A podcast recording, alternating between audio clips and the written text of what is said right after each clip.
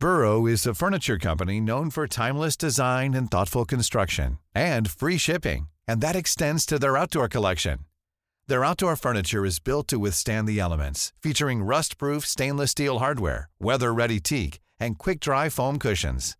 For Memorial Day, get 15% off your Burrow purchase at burrow.com slash ACAST and up to 25% off outdoor. That's up to 25% off outdoor furniture at burrow.com slash ACAST. It's that time of the year. Your vacation is coming up. You can already hear the beach waves, feel the warm breeze, relax, and think about work. You really, really want it all to work out while you're away. Monday.com gives you and the team that peace of mind. When all work is on one platform and everyone's in sync, things just flow wherever you are. Tap the banner to go to Monday.com.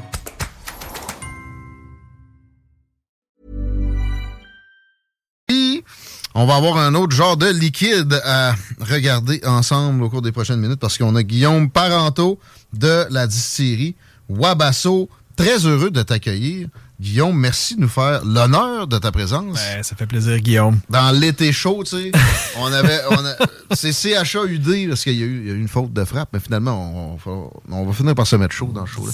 Non, on va déguster. On va déguster. Parlons d'abord de la distillerie Wabasso qui euh, fait son, son chemin et commence à être de plus en plus connu.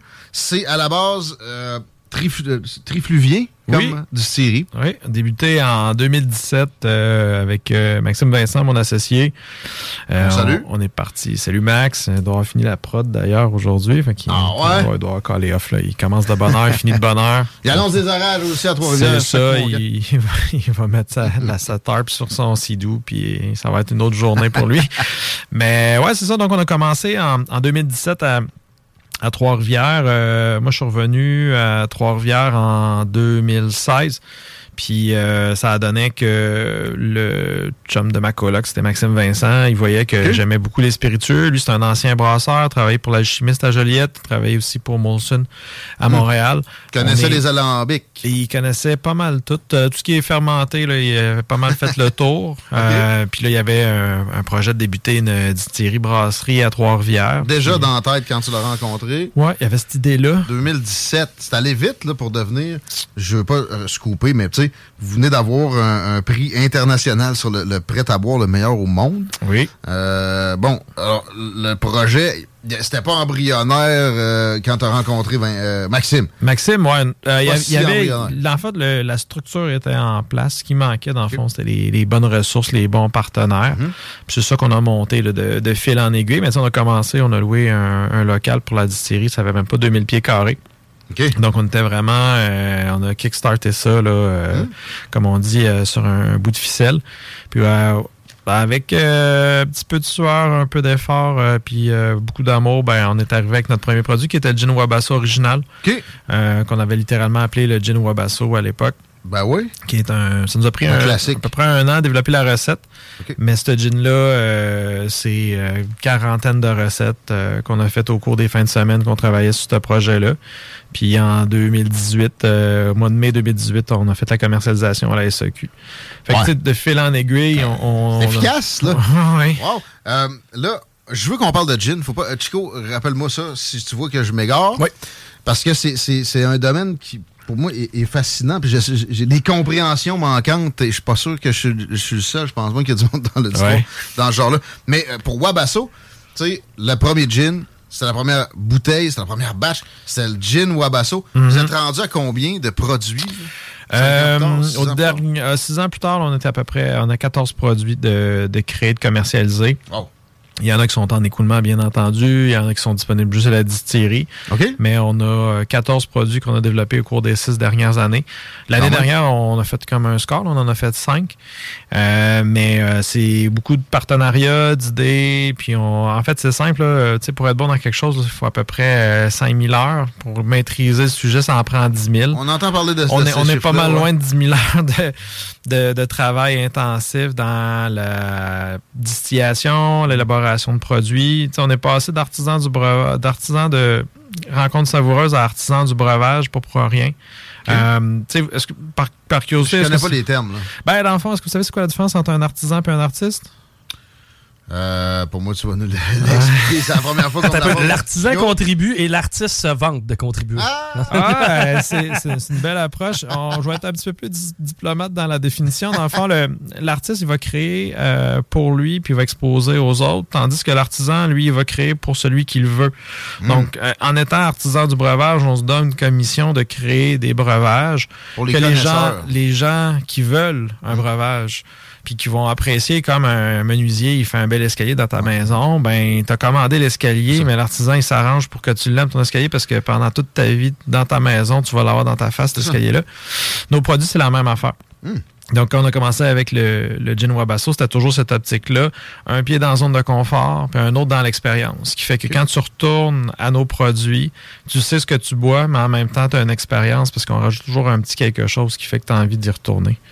Ça a l'air que c'est tough pour les distilleries pour les temps qui C'est tough. C'est pas. Euh, c'est sexy, en fait. Euh, je sais pas si vous avez déjà entendu ça, euh, les business sexy puis les business plates. Pour moi, il y, a du monde qui s'est lancé là-dedans parce que je voulais pogner des chicks. J'ai l'impression que la, la microbrasserie aussi. Là, il y a un peu de ça. Il y a un peu de ça. On va pas se le cacher. Il, y a, un gros travail parce que t'exposes une création à beaucoup de gens. Fait que c'est sûr que si tu exposes, ben, ça vient avec un. si t'as pas un ego démesuré, ben, tu vas trouver que le monde, des fois, ils font des affaires un peu space. Mais le party qui vient avec, tout ça. Ben, exactement. Tu sais, le milieu du spiritueux, c'est toujours un peu tabou aussi. Comment qu'on fait ça? Qui c'est qui fait ça? Puis c'est lié. Euh, tu as deux options. Tu as l'option euh, consommation puis l'option dégustation dans les spiritueux. Hmm. Fait que est-ce que tu t'enlignes pour faire des produits de consommation courante, que tu deviens littéralement une commodité? Du beef Ou tu fais, exact, ou tu fais un produit de dégustation puis tu t'apprécies puis tu deviens un facilitateur d'expérience. Hmm. Fait que tu as ces deux affaires-là qui, qui, se mettent un contre l'autre. Votre choix est clairement établi. Donc, euh, ça, ça, vous a aidé. J'ai l'impression que la santé est, pétante. Là, ben, on a, il y a des beaux défis. On va pas se le cacher. Ben, on a on a, grandi, on a plein de beaux projets qui s'en viennent. Puis, tu sais, les les, euh, les reconnaissances qu'on a de l'industrie, de ce, qu'on a comme commentaire aussi de nos euh, clients, nos fidèles clients. On continue de maintenir la ligne. Puis, tu sais, il faut pas oublier une chose, les gars. Là, une distillerie, là, c'est multigénérationnel. Ici, on connaît pas ça au Canada ou en Amérique du Nord parce que, dans le fond, la prohibition, ça a fait un... Ça a fait table rase. Mais vous allez de l'autre bord de l'Atlantique, là, une distillerie, ça a 150, 250 ans, 350 ans. Honnêtement... Euh, c'est ce qu'on est en train de construire, c'est vraiment l'industrie de demain. Ça va être quelque chose qui va euh, changer, la, dans une certaine mesure, la, face du breuvage au Québec, au Canada. Nos, voisins ontariens, albertains, euh, britannico-colombois, c'est tout le même défi parce que dans le fond, la, législation, elle a fait table rase sur les petits distillateurs canadiens, les petits distillateurs québécois qui, dans les années 20, ils pullulaient. Puis là, dans le fond, ça a été rasé de l'histoire. Mmh. Toute l'affaire des bootleggers, Pensez-vous vraiment qu'à la base, il n'y avait rien avant ça? Il y avait combien de distilleries au Québec dans les années 1900? Personne ne le sait. ça a été rasé. Il y en, avait. Il y en avait partout. Dans toutes les villes, il y en avait au ben moins une. Oui, c'est ça. À Joliette, à Trois-Rivières. Même des villages, là, il y avait ça. C'est ça. C'est juste que souvent, euh, c'est ça. Il y a eu un gros changement. Puis qu'est-ce qu'on est en train de faire? Ben, c'est ça. C'est, dans le fond, on renouvelle l'appréciation du breuvage distillé d'ici. Ouais ça vient avec son lot de défis parce que c'est comme c'est comme l'Eldorado ou le Far West. Mais il est venu bien tard, tu sais, la prohibition, on parle des années 20. C'est comme 100 ans plus tard. Ah, on se parle toutes des distilleries ben, ben, tu comprends qu'il y a eu des changements de politique au sein de la SEQ qui a amené ah. la possibilité de faire une, ah présentation de produits à petite échelle. Ben oui. Dans le petit boom qui, a, cours depuis une dizaine d'années. Dans, les années, euh, dans les années 2000, il commençait déjà à s'en jaser. Ce qui a fait bouger un peu tout le milieu de la microdistillerie avant ça, c'est la brasserie, en fait. Tu sais, mm-hmm. On va pas se le cacher. Là. En 1912, il y a eu un référendum.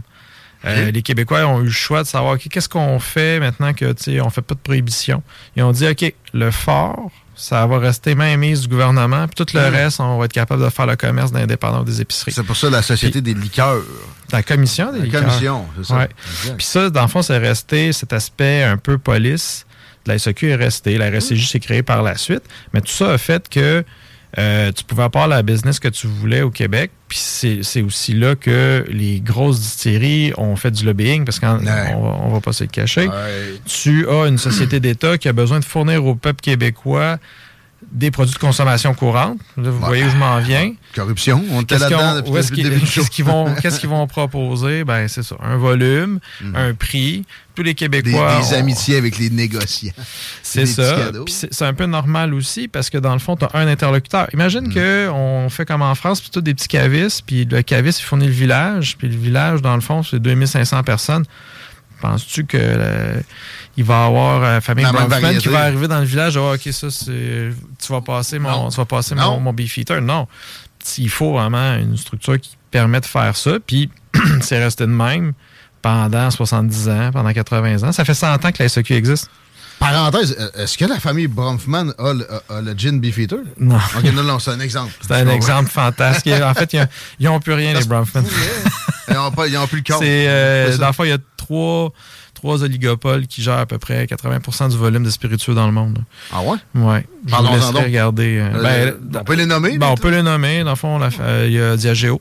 qui- On a, qui a Captain Morgan et, et compagnie. On a Pernod Ricard. Ouais. Le, le- Bon, le pastis. bon, le bon pastis. Mais mais il y a d'autres choses. là. Ben, c'est ça. Ils ont, ils ont une coupe de compagnie en, en dessous. C'est principalement de la gestion de marque.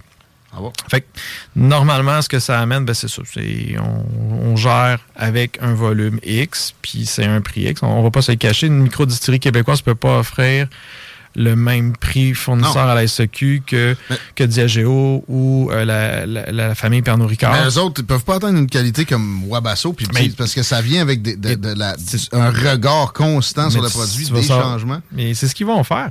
En fait, ils vont acheter des microdistilleries. Ah ouais. Un, un- un très bon exemple, c'est Suntory Beam. Suntory Beam ont acheté euh, des, euh, des petites microdistilleries. Ils ont même fait des microdistilleries à l'intérieur de Jameson. Puis, puis, oh oui, puis dans le fond, ils font des micro-lots, puis ils créent quand même des produits de qualité. C'est juste que eux autres, leur spectrum est autant euh, ton 71 à 40 pièces de, de Grant, puis tu vas avoir à côté euh, ton gros scotch 18 ans à 176 pièces la bouteille. Tu sais, c'est- La c'est- distribution, toute raccordée comme ça, c'est ce ça qu'on que ça appelle une intégration des, verticale. économies. C'est c'est- c'est- c'est- c'est- c'est quand même intéressant de voir ça arriver, mais en même temps, on savait. Tu tu te lances pas en affaires sans savoir c'est quoi le marché. Ben, on Qu'est-ce dirait que tu avais étudié ça. tu- ouais, ouais, ouais. Mais tu sais, c'est- c'est- c'est- quand Wow. tu rentres dedans, tu deviens un peu passionné, tu en apprends un peu plus à chaque année. Mais là, on, on sait qu'on on a une niche, on est capable de la développer. On a créé, mettons, en sept ans, on est parti, il n'y avait même pas euh, pour euh, 160 millions. On est rendu à 474 millions de produits québécois euh, à la SAQ. OK? Mais le nerf de la guerre, c'est même pas ça. hein. Je- là, je, divague un- l'exportation. Non, on divague pas. Le- en passant, on fait de la très bonne radio. Euh, c'est pas toujours le cas, tu sais, quand on, on- on fait de- du corpo. Euh, c'est excellent, cette divagation-là, et, et, euh, très pleine d'informations. C'est merveilleux. Mais en fait, c'est ça, c'est que, tu sais, le. On a quand même, on est en train de shaper une vision, là, les microdistilleries. Tu sais, On fait partie de l'Union des microdistilleries euh, du Québec. Puis il y a quelque chose à, à créer. Puis tu sais, il y a des beaux modèles qui sont faits des années 70. Un, un des plus beaux modèles que j'ai vu, c'est les, euh, les appellations de rhum agricole qui ont été faites en Martinique. Donc, euh, dans les années 70, la, la Martinique était spécialisée dans ce qu'on appelle le rhum industriel, qu'on appelle euh, aussi le, le rhum rhum, de bagasse, oui. le rhum de. Ouais. Euh, donc, c'est un rhum qui est facile à faire, en grand volume, mais qui a aucune personnalité. Mais il y avait aussi des petits lots de rhum agricole faits à partir euh, du, euh, du vaisseau, qui est littéralement euh, de, la, de la- canne à sucre pressée. À ouais. partir de là, créer un rhum avec une autre personnalité, euh, beaucoup plus euh, près de la canne à sucre, parce que c'est pas de la mélasse. Mhm. Et puis, euh, eux, ils décident, ils s'associent, peuvent créer une appellation d'origine contrôlée. Euh, ça leur a pris 25 ans avoir la, la certification. Ah ouais. Donc, c'est en avait- il y avait- 95 que le rhum agricole martiniquais a eu son AOC. Un petit peu de au niveau international. des, des, des gros encore là? Eh oui. Puis après 25 ans, mais ce que ça crée, c'est que là, c'est une appellation d'origine contrôlée. Le rhum agricole martiniquais a sa place dans le panthéon des, des grands spiritueux. Puis, ben, c'est ce qu'il va falloir faire. Nous, qu'est-ce qui nous, euh, nous différencie? Ça va être vraiment le style de nos whiskies, l'utilisation de l'érable dans la fermentation avec la sérum. Hiring for your small business? If you're not looking for professionals on LinkedIn, you're looking in the wrong place. That's like looking for your car keys in a fish tank. LinkedIn helps you hire professionals you can't find anywhere else, even those who aren't actively searching for a new job but might be open to the perfect role. In a given month, over 70% of LinkedIn users don't even visit other leading job sites. So start looking in the right place. With LinkedIn, you can hire professionals like a professional. Post your free job on linkedin.com slash people today. Burrow is a furniture company known for timeless design and thoughtful construction and free shipping, and that extends to their outdoor collection. Their outdoor furniture is built to withstand the elements, featuring rust-proof stainless steel hardware, weather-ready teak, and quick-dry foam cushions. For Memorial Day, get 15% off your Burrow purchase at burrow.com slash ACAST and up to 25% off outdoor. That's up to 25% off outdoor furniture at burrow.com slash ACAST. Mais faut pas se dire que du jour au lendemain, on va devenir la maison du scotch. Là. Ça Le Québec, non. plusieurs générations En faites-vous de travail. chez Wabasso? Oui, on a notre programme de whisky, on travaille sur la sérum. Euh, puis en fait, chaque distillerie est en train de travailler sur son programme. Éventuellement, on va avoir un cahier de charte qui va être normalisé. Puis on va dire, ben, voici ce que c'est un acérum québécois. Voici l'appellation d'origine contrôlée acérum. Puis ben, probablement que ça va être mes enfants qui vont en profiter. Mais c'est c'est ça aussi, euh, avoir une distillerie, c'est créer l'avenir euh, en même temps. Là. Il y a beaucoup de trends dans le milieu d'alcool. Tu parlais Mhm. de gin, entre autres, Guillaume, je sais que tu veux y revenir. Mais, euh, tu sais, on l'a senti fort. là. Depuis une couple Ouais. d'années, le gin est arrivé, il a pris beaucoup de place. À quel point tu euh, sens que cette mouvance-là va, sans dire, euh, diminuer? Mais c'est quoi les prochains produits, selon toi, qui vont être mis de l'avant? C'est. euh, en fait, c'est pas des trends, c'est des cycles. Ouais. Parce que les catégories de spiritueux, ils, ils bougent. là. Je Dans le fond, dans les années 70, qu'est-ce que vous buvez plus au Québec? Est-ce que vous savez? Non? Du gin. Ah, ok, bon, donc on revient, on revient. C'était du gin. euh, C'était du gin, du gros gin. du mais c'est ce qui se buvait le plus. Puis avant Geneva, ça, ouais. avant ça, c'était du whisky. Puis avant ça, c'était Ah du rhum. Ah. Ah bon? Ah bon? Ah ouais, c'est le, le rhum dans les années 30, là, c'était incroyable. 30, 40, 50. Après ça, c'est le whisky canadien à la fin de la, à la fin de la Deuxième Guerre mondiale. Puis après ça, on est revenu au gin. Ah Fait que c'est- c'est c'est des catégories qui sont cycliques. Fait que ce qui s'est rajouté, en fait, dans le cycle, c'est les spiritueux d'agave.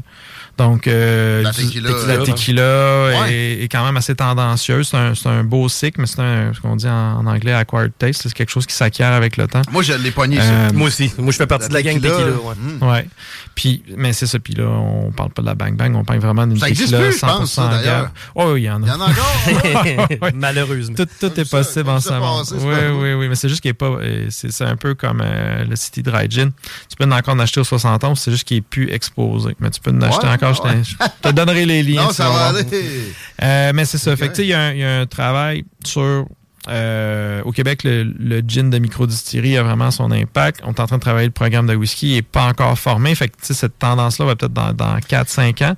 Mais là, le spiritueux d'agave est en train de reprendre euh, une partie, justement, euh, du milieu découverte, en fait. Vous êtes sur le whisky. Est-ce que le- la gave aussi de la tequila vous tente? Oui. Ben, c'est- intéressant à regarder. Honnêtement, c'est pas, c'est un peu comme le rhum, c'est quelque chose qui est, euh, qui doit être fait en partenariat. Donc, euh, Comment ça? Parce que dans le fond, la gaffe, ça pousse pas au Québec. Mettons. Euh, la, la canne à sucre non plus, by the way, les gars.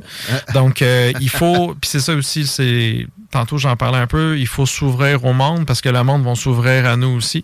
Euh, nous, on, on va aller chercher des partenaires, on va avoir du plaisir à faire des produits, mais il faut aussi leur montrer ce qu'on est capable, notre know-how. Puis c'est là, que, dans l'échange, qu'on va créer des vrais partenariats parce qu'il n'y a pas un Mexicain qui peut faire de la sérum. Euh, puis- la sérum, peux-tu nous définir? là? C'est le spiritueux d'érable, donc on Ah. vraiment la fermentation d'un produit de l'érable qui est distillé, OK. mis en fût pour en faire un. Ouais. un- en fait, c'est ça qui est drôle, le sérum, là, c'est un, un mélange entre le rhum et le whisky. Mm. Euh, quand c'est bien fait, là, on a vraiment le, le nez de l'érable avec un, un goût de whisky ou inversement, dépendamment du type de levure. Donc c'est Mm. c'est encore de la recherche et développement. On est vraiment dans la création d'un nouveau spiritueux. Euh, Joël Pelletier était à une convention pas longtemps, puis il parlait des tree spirits, les spiritueux qui viennent de la sève d'arbre. Puis tu sais, il n'y a, pas juste l'érable qui fait du jus euh, sucré. Là. Ben, il y a Fait du que- gin au, euh, au, euh, Au boulot? du sapin, euh, dans votre cas. ouais, le gin conifère, conifère. avec la pousse d'épinette noire. Ouais, ouais, ouais. D'ailleurs, on va, on va boire un petit quelque chose. Qu'est-ce qu'on qu'est-ce qu'on a dans les... euh, Euh, là, vous buvez le, le Mai Tai, qui est notre, euh, notre prêt à boire qu'on a fait cet été, qui est avec euh, du rhum antillais. OK? On est sur une base de romantier ambré avec euh, jus de lime, un peu de liqueur d'orange et euh, une touche de sirop d'orgeat. Donc, c'est vraiment un petit cocktail tropical. Euh, tout ce qu'il y a de plus simple en même temps. On a encore une, une patte dans la zone de confort, un autre dans le dans l'expérience parce que c'est un cocktail qui a plus de 70 ans, by the way, les gars. Oui, oui, le Mai Tai, ça veut dire le meilleur d'entre tous en polynésien. Ah c'est inventé par Don de Beachcomber puis Traders Vic en Californie dans les années 50. Tu vois que ça sonnait 1997. ah Et non. Et non, les gars, il y avait un surplus de rhum après la Deuxième Guerre mondiale puis la, la fin de la prohibition puis ils, cherchaient un concept, puis c'est là qu'ils ont créé la culture tiki, qui est littéralement euh, l'utopisation euh, de la culture polynésienne, voodoo, avec un amalgame sur l'utilisation du rhum. C'est flyé ben raide. On pense à eux autres en passant, il y a des feux Et à Maui, ben à Hawaii. Ah, j'ai pas eu le temps d'en ben parler encore. Euh, très bien. Il y a Ouais, vas-y, Chico. Le branding, parce que moi, je trouve vraiment que les canettes sont hot. Tu sais, vous avez vraiment. Est-ce que, à quel point vous impliquez là-dedans? Est-ce que c'est vous à l'interne qui faites ces décisions-là? Vous le donnez en sous-traitance? Comment ça marche pour ce qui est de l'image de marque? Hmm, on a des, des, partenaires, en fait. Là. On a une agence de communication en Trois-Rivières qui fait un travail incroyable. Mais c'est toujours un travail qui est fait euh, en collaboration. On a euh, une recette, une idée, une orientation, puis avec euh, des illustrateurs, les designers, des rédacteurs, ben, on va créer l'univers ce qu'on essaie de créer aussi, c'est quelque chose, une espèce de, de continuum avec nos, euh, notre brand. Parce qu'en fait, on mange, on achète avec les yeux, on mange avec les yeux. Euh, il faut que ça soit beau. après ça, une fois que c'est bon, ben, on va juste continuer. Euh, et j'ai une expérience, je reviens au gin. OK? ma soeur revient du Rwanda. Il y a quelques semaines, elle m'a mhm. ramené une bouteille de gin rwandais. Ouais. J'étais en bateau sur le fleuve la semaine passée, puis on a ouvert ça. Finalement, ça goûtait à peu près ce que j'ai, là, ça goûtait le, le Mai Tai. Ça, goûtait le Mai Tai. Ça goûtait déjà le cocktail, en fait. avec un peu de crème d'amande dedans. Wow. C'était bien écrit 40% Ah oui. C'était clairement genre 17. Mais c'était bon. Euh, qu'est-ce qui définit un gin? Je pense qu'il n'était pas dans la définition mm, nécessairement. non, pas vraiment. C'est quand même assez large parce que euh, textbook, là, il faut que ce soit un alcool à 40% avec euh, une proportion élevée de baies de genévrier. Ah bon, OK. Les aromates, mais au niveau de la, de la loi, il n'y a pas de. Il y a rien qui entoure. D'appellation? Il n'y a pas d'appellation. Il d'avoir de genévrier nécessairement. Ben, il en faut. Ouais. Il, faut du genévrier, mais il peut être masqué. sais, on a trois gins. Sur les trois, il y en a un qui est clairement agrumé où est-ce que le genévrier a moins sa place. Il y en a toujours dans la recette, mais par définition, il faut que tu aies des aromates, dont du genévrier dans mm. ton gin. Après ça, les puristes vont vraiment, euh, tu, peux passer du temps, là, euh, en fait, on a passé du temps, au-dessus de 276 aromates que tu peux mettre dans un gin. Normalement, ils s'en retrouvent à entre 5 puis 12 dans un, un, ah gin normal. Nous autres, c'est 9, 12, euh, 11 aromates dans les, dans les trois gins qu'on a. D'accord. Puis on a, nous autres, dans le fond, notre signature, c'est la fleur de trèfle rouge puis le thé des bois sauvages, euh, hmm. qui est en amalgame avec les autres aromates qui sont dedans. Mais la recette qu'on a débutée, c'est du Bombay Sapphire. En fait, on a, on a on aimait beaucoup le Bombay Sapphire. Fait que c'est un de nos référents principaux. Puis les aromates qui sont dans le Bombay Sapphire sont aussi dans le Wabasso original. C'est juste qu'on en a rajouté d'autres. On, on en a réduit la concentration pour mettre plus l'emphase sur ça. Fait que c'est un peu, imagine dans le fond une toile blanche. Et puis les aromates, en fait, c'est les couleurs que tu mets sur la toile. Fait que selon la, la création que tu vas créer, tu peux avoir un petit fond de genévrier avec. Mais c'est une histoire d'aromate, c'est pas une histoire de, composition. Tu sais. On a l'impression que ça pourrait être fait à, partir de patates euh, ou de. Oui. Euh, oui. en fait, sky's the limit dans, dans ce que tu viens de dire, là, puis je te l'ai dit tantôt, 276 aromates. Si tu veux, tu peux mettre de la pleure de patate. Même. Il y a de la pleure de patate dans le loop. Euh, en fait, c'est ça. Le gin, c'est littéralement un canevas blanc, puis tu mets ce que tu veux. Puis dans le fond, du moment que tu as un peu de genévrier dans ton canevas, c'est du gin. That's it. Très bien, on comprend un peu mieux et ça donne envie de se procurer des gins Wabasso. On fait comment? On va à la SAQ, on peut passer à Trois-Rivières. Beaucoup de gens se déplacent pendant la saison qui a cours. Oui, on va pouvoir goûter à notre whisky lime. Les points de vente, c'est seulement au Québec pour l'instant? Euh, non. Ah! non, c'était la, partie le fun de, de notre aventure, c'est que on sait le spirit, c'est pas juste québécois. Fait que, tu sais, on a, on a euh, le Florida Snowbird en Ontario, Crémette est en Ontario. Euh, on en vend en Alberta, en France. Oh, en euh, France? Le, le Florida Snowbird est en Floride. Ben oui, ben là. On a vendu pour va. les Snowbirds. tu sais, on Ah. travaille quand même à créer quelque chose qui est universel dans une certaine mesure. Je sais pas si tu, vois un peu ce qu'il y en est, puis c'est ça qui on fait même nos prêts à boire, c'est la même affaire. L'idée, c'est comment on peut faire apprécier quelque chose à des gens de manière à ce que ça soit le fun puis accessible. Tu sais, le, le whisky lim, c'est pour ça qu'il a gagné le meilleur prix au prêt à boire au monde. C'est le Whisky Lim. euh, et, et ça, c'était Ouais. à Las Vegas, un concours, le concours international de, prêt à boire. le gala était à Las Vegas, mais l'organisation est à San Francisco. Ah bon? Euh, c'est une des, une des plus vieilles euh, compétitions de spiritueux. Euh, puis euh, vraiment très intéressant. C'était la première fois qu'on allait dans un, un gala de ce de ce type-là. Puis c'est vraiment euh, incroyable. Première quand fois, c'est rapide dans l'histoire de Wabasso, puis c'est gagné au Ouais. premier coup. Étiez-vous dans d'autres catégories aussi? Oui, ben en fait, euh, chaque année, on, on se présente à San Francisco, on envoie nos échantillons. C'est vraiment, vraiment bien fait. Comment ça fonctionne, cette compétition-là? C'est euh, il y a 60 juges. Ils sont dans une salle de bal. Les tables sont blanches. Ils mettent des sarraux blancs. Mm. Puis les, euh, le personnel amène euh, pas les canettes, ils amènent les produits dans des verres. Tout est identique. Puis ils font, ils, ils font le tasting. Ouais. Euh, il y avait, pour les prêts à boire, il y avait 700 prêts à boire à goûter. Hey. Là-dessus, on était finaliste avec une distillerie euh, américaine. Puis on a fini premier meilleur best of class. Wow, wow, Puis il y a des années, il n'y a pas de best of class parce que vu que c'est une vraie compétition, si dans le fond l'ensemble des juges ne donnent pas plus que 95 points, Hmm. t'es pas best of class. Tu vas peut-être avoir ton double gold ton gold, mais tu seras pas sacré meilleur à boire au monde. Fait que c'est quand même. Puis tu sais, C'est une victoire d'autant plus C'est intéressante. Retentissante. ouais. Félicitations. C'est euh, On était. euh, il y avait 6500 produits qui ont testé en 10 jours. Je viens de voir l'heure, Guillaume. On va devoir se laisser dans peu de temps. Je voulais, je voulais ouais, puis t'as demandé aussi ce qui s'en vient pour toi. C'est-tu dans ce registre? Euh, ben, en fait, moi, j'avais une question. Wabasso, ça vient d'où? Wabasso, ça vient de la Wabasso Cotton Company à Trois-Rivières. C'était un des plus gros employeurs euh, dans les années 50. Il y avait 2500 familles qui travaillaient pour la Wabasso. Puis Wabasso, en fait, ça veut dire lapin blanc comme neige en- dans, dans le langage des Premières Nations, en Ojibwe. Euh, puis on trouvait ça vraiment important de célébrer la fierté manufacturière de Trois-Rivières. Ça a été quand même euh, la deuxième ville euh, industrieuse à être créée euh, au Québec.